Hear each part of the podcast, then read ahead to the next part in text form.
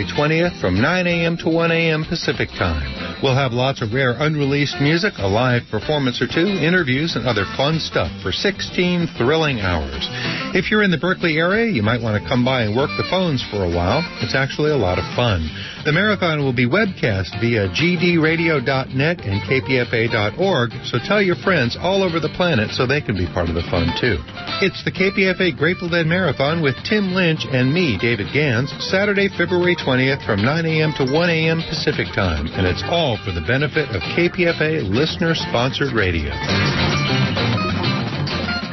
And you are listening to 94.1 KPFA and 89.3 KPFB in Berkeley, 88.1 KFCF in Fresno, and online at kpfa.org. The time is 3.30.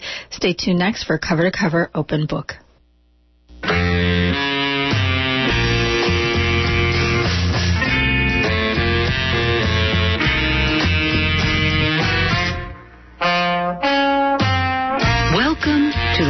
To Poet series. I'm your host, Nina Serrano.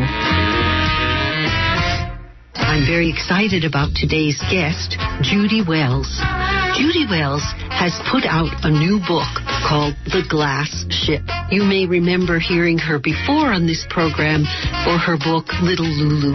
Well, she keeps her humor with her in every book she writes. And in this book, you're going to see her spin out playful yet profound tales inspired by ancient Irish island voyager myths. Although the characters you'll meet are not ordinarily associated with the northern seas, palominos, flamingos, even Popeye and Olive Oyl, their mischievous guidance and shape-shifting proclivities are seeped in the Celtic wisdom tradition that Wells inherited from her ancestors. Updated and in a classic search for healing and reunion. Our own Jack Foley of KPFA's Cover to Cover has said of this book, every prose poem in Judy Wells's The Glass Ship is a note played on an Irish harp. Together they make up a music of childlike wonder and amazement, a book of spells. And now, welcome Welcome, Judy Wells. Thank you, Nina. I just wanted to add that the female narrator of my updated Celtic tales is a sailing captain, and she's rather like a female Odysseus. In the ancient tales, the sailing captain was usually a male, or all the time a male with a name like St. Brendan or Máel Dúin, so I decided I needed to have a female captain who is sailing in a small skin boat, which the Irish call a curragh. So this is the first thing my sailing captain sees. The title is called The Glass Ship. I saw it far out on the horizon, a blinding light. As it came closer, I realized it was a magnificent sailing ship made completely of glass. Glass sails, mast, hull, a dazzling spectacle in the sun. At times the glass ship reflected rainbow lights like a crystal. I had heard stories of this legendary ship, though no one I knew had ever seen it, but here it was, bearing down on me in my small boat. I looked up at the now looming ship and spotted a young man and woman on the deck dressed completely in white. They were dancing, whirling slowly, waltzing to be exact. I saw one face, then another, and was astonished to recognize my own parents. A longing arose in me, and I called out to them. They stopped and looked down at me curiously. My father, with his slicked back hair, my mother with her black curly bob, and did not seem to recognize their daughter. They resumed their positions, waltzing around the glass deck, a whirl of white, transfixed only by each other. Gradually, I realized why they did not recognize me. I had not yet been born. Here were my parents, deeply in love, before they were married, before the four children began to come, before the toil of creating a home. The glass ship sailed off with my dancing parents. Its wake caused a slight rocking of my small skin boat before I was left alone on the still sea. You just heard Judy Wells reading from her new book, The Glass Ship, which is published by Sugartown Publishing in Crockett, California. The second poem I'll read is based on the old Irish idea that at some of these magical, mysterious islands one could visit in the West, there was an island of all women. So I have a couple of these all women islands in my book. This one's called Back in the Pink. When I arrived on the island of pink flamingos, hundreds of birds turned their heads toward me as I stepped on their black sand beach. They parted as I walked through their midst toward a trail lined with palm trees. I was astonished to see a pink palace before me. In the shadow of a huge hibiscus tree overgrown with enormous pink flowers sat 17 young women. They wore glittery silver tops and long black skirts. They were barefoot, but their toenails were painted a glittery silver, as were their fingernails. Around each of their necks hung a perfectly shaped pink shell on a black cord. They looked so alike, I thought they might be sisters, with their dark eyes and long flowing hair, though their hair came in different shades, from jet black to auburn to a fiery red. They greeted me with shy smiles, and one stepped forward. Welcome, Mother, she stated simply. The others now gathered around me, repeating those words. But I am not your mother, I protested. The most bold of the sisters spoke. Oh, yes, you are. But how? I asked. I don't ever remember giving birth. You were queen here once, said the bold one, and you asked for a pink butterfly to be brought to you in a jar. You spoke to it, a poem of your own making, then released it in the garden. This butterfly transformed into me. We are all shapeshifters, but through your words, we became human.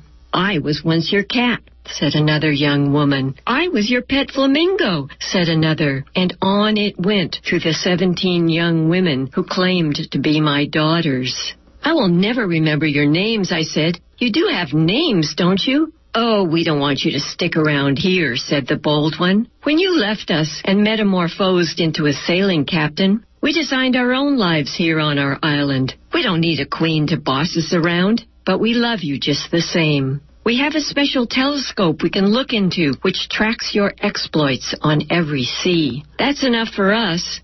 My 17 daughters bowed toward me, touching the pink shells on their chests raised their heads and waved goodbye with their glittery hands.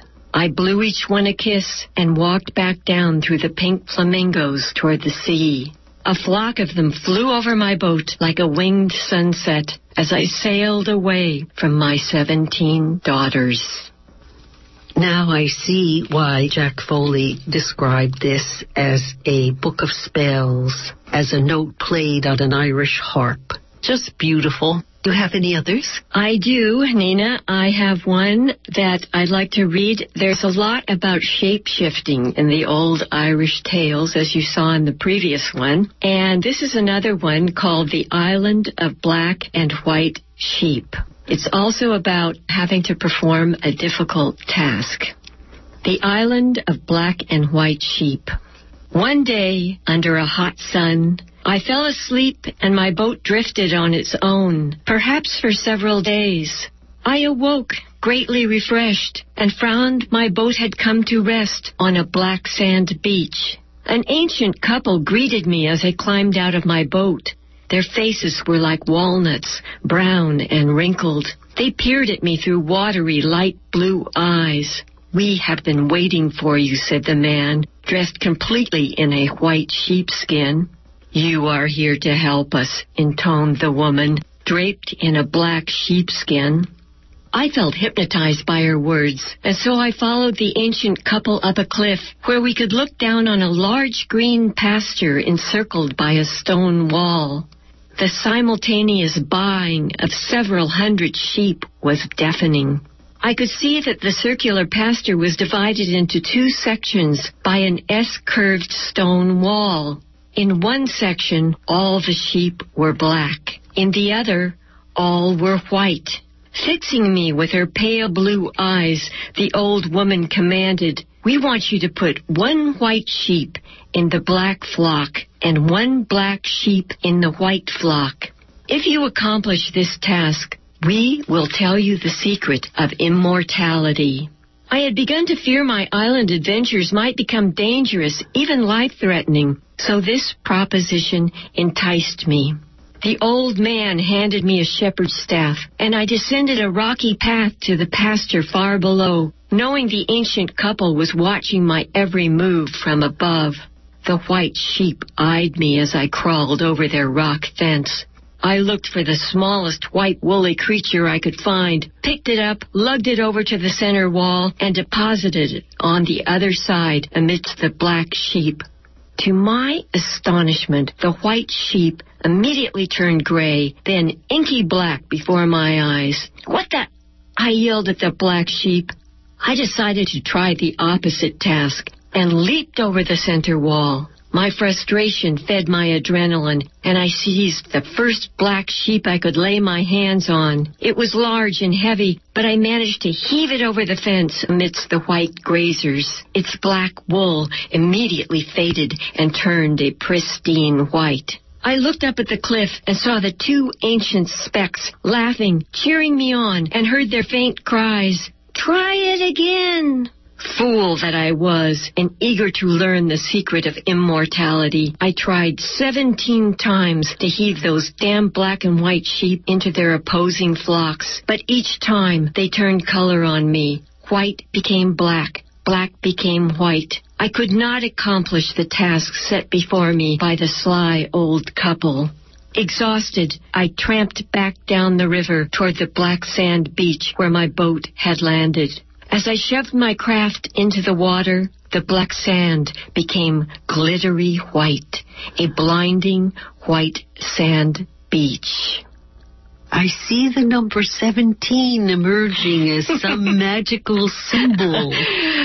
People have said this. I think I might have picked that up from some Irish mythology, and I liked it, the 17. I played with color when I was writing these, and there's a red island, there's an island where she has to cook blue things, and there's another island called the White Archipelago. The White Archipelago. I'm surrounded by a white archipelago, a hundred thousand white islands surrounded by a white sea.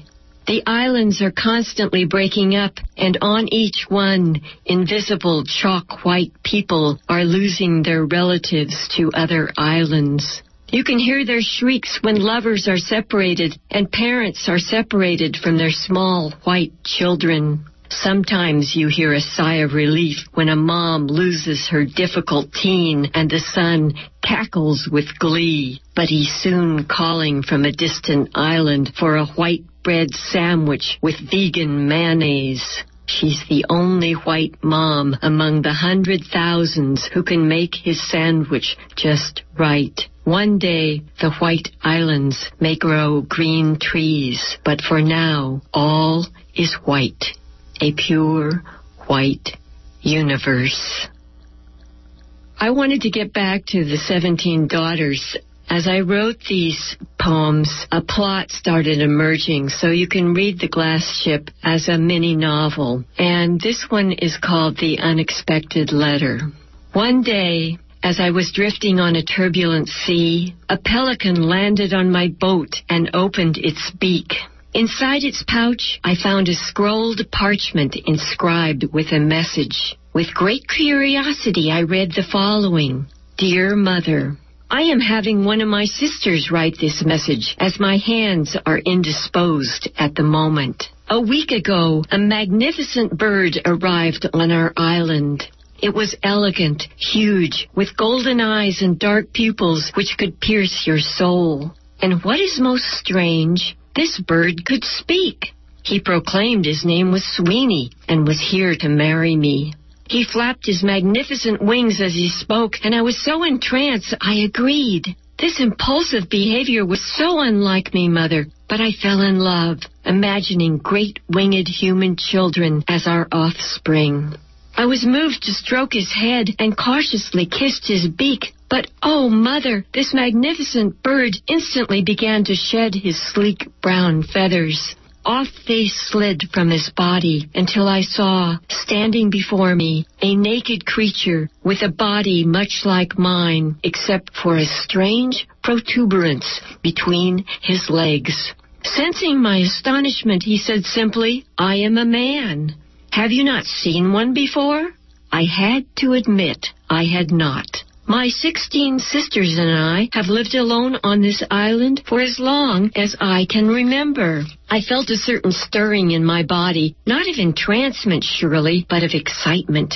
I must admit, this smooth skin began to seem sweeter to me than that pile of feathers at his feet. He bent down and kissed me on the mouth. A luscious, sensual, prolonged kiss that enhanced that craving in my now tingling body. But oh, mother, what happened next is unbelievable. That tingling was a sign of something else. I began to grow feathers long pink and crimson feathers which rapidly covered my entire body, and suddenly there I stood on long awkward legs and webbed feet with a delicate S for a neck and a hard curved beak unfit for that sensual kiss of two human lips I had just begun to enjoy. Sweeney looked at me in dismay and said flatly, I am not here to marry a pink flamingo. Oh, Mother, can you break the pink flamingo spell? Can you write a poem that will turn me back into a woman? Please help. Your daughter, the bold one. Unfortunately, the pelican who delivered this message was long gone, and I had no idea where the island of pink flamingos was, the island of my 17 daughters.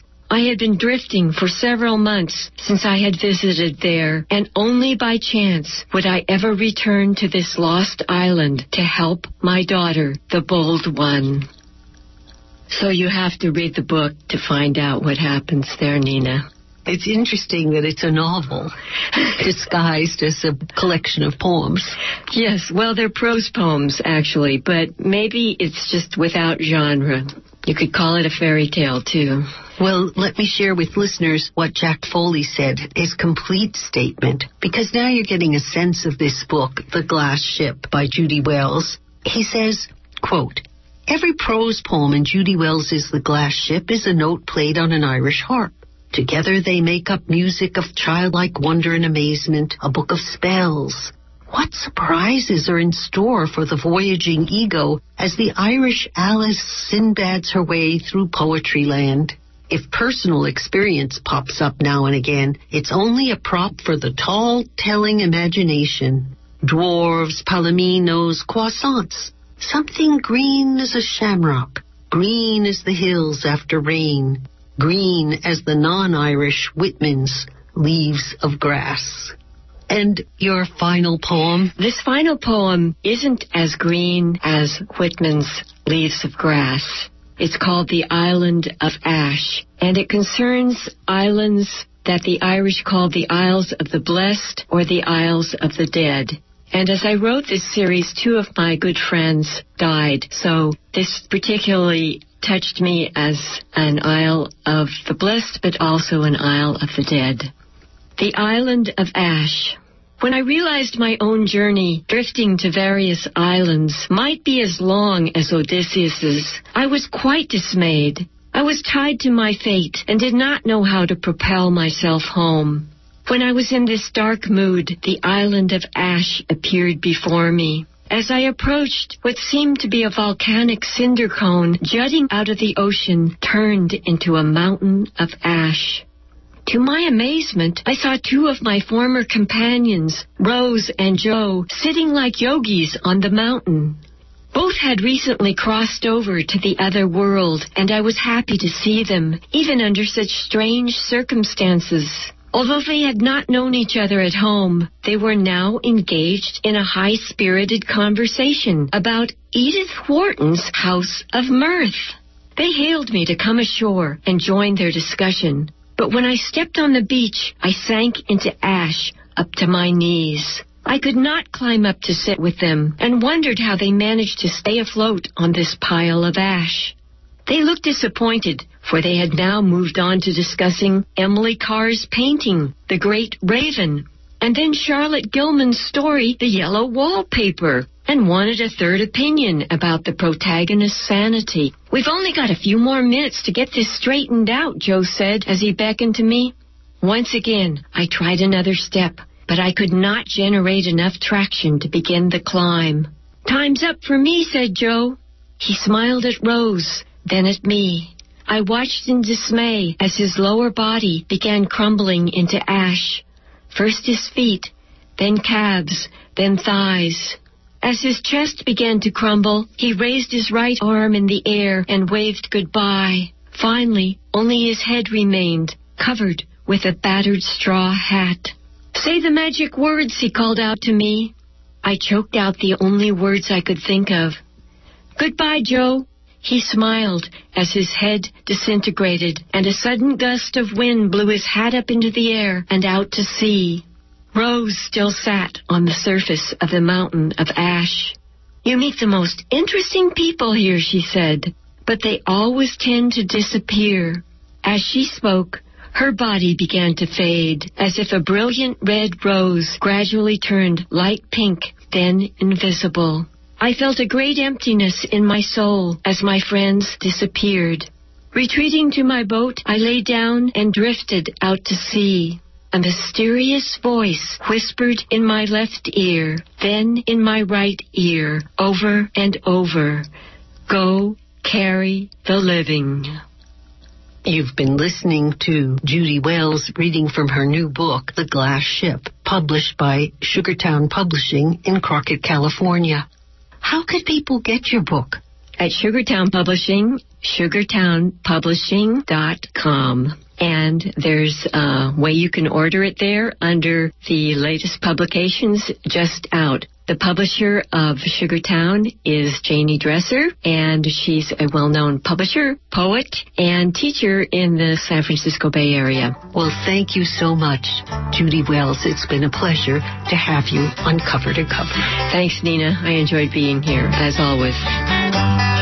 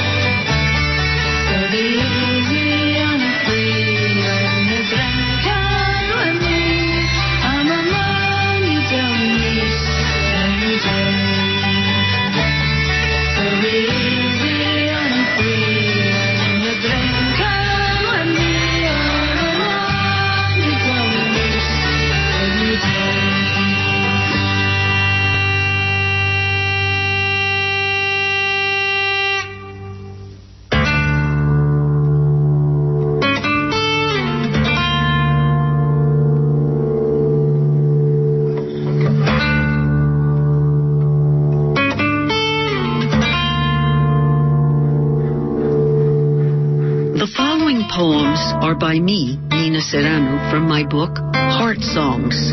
Collected poems by Nina Serrano, 1969 to 1980. Lucio Cabañas was a popular rebellious figure in the state of Guerrero, Mexico during the 1960s and 70s.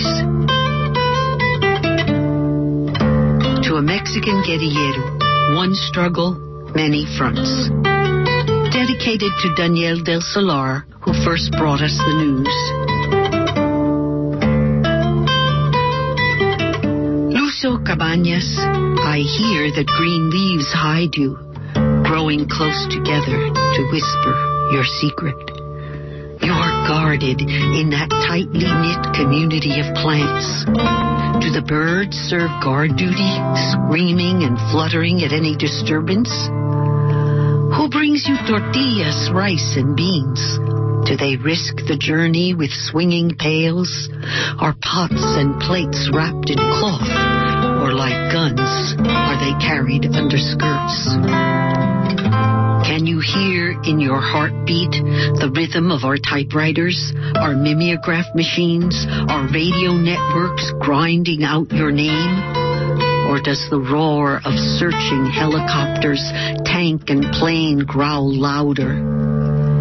Hear us, compañero, when you fear to be so few.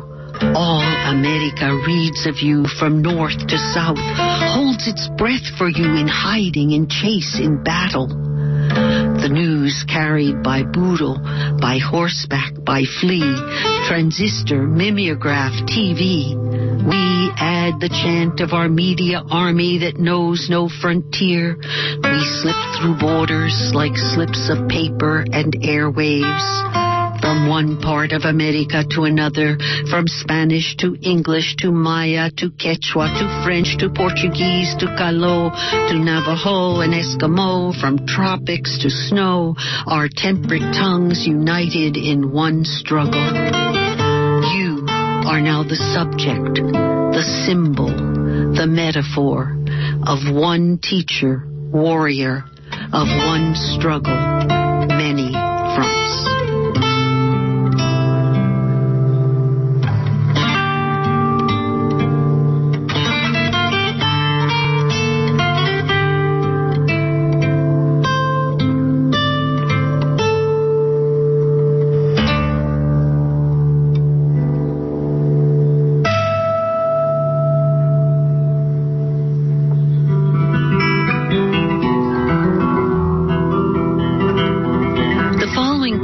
is also from Heart Songs, and it's called Fear.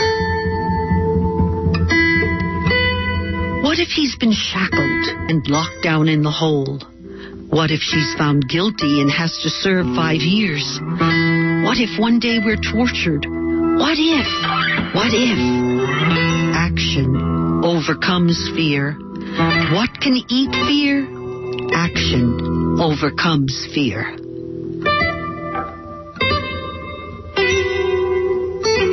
That was from my book Heart Songs, Collected Poems of Nina Serrano, 1969 to 1980, available on my website, ninaserrano.com.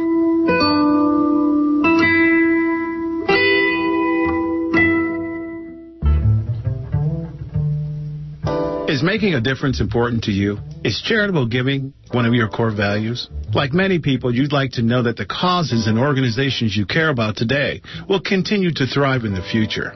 In addition to supporting the work of KPFA through cash donations, consider making a planned gift. It's easy and provides tax benefits as well.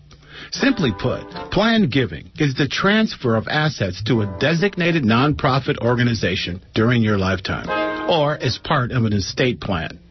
You can gift KPFA in your will or trust with stocks, real estate, or any amount of money. In return, you'll receive a generous tax benefit.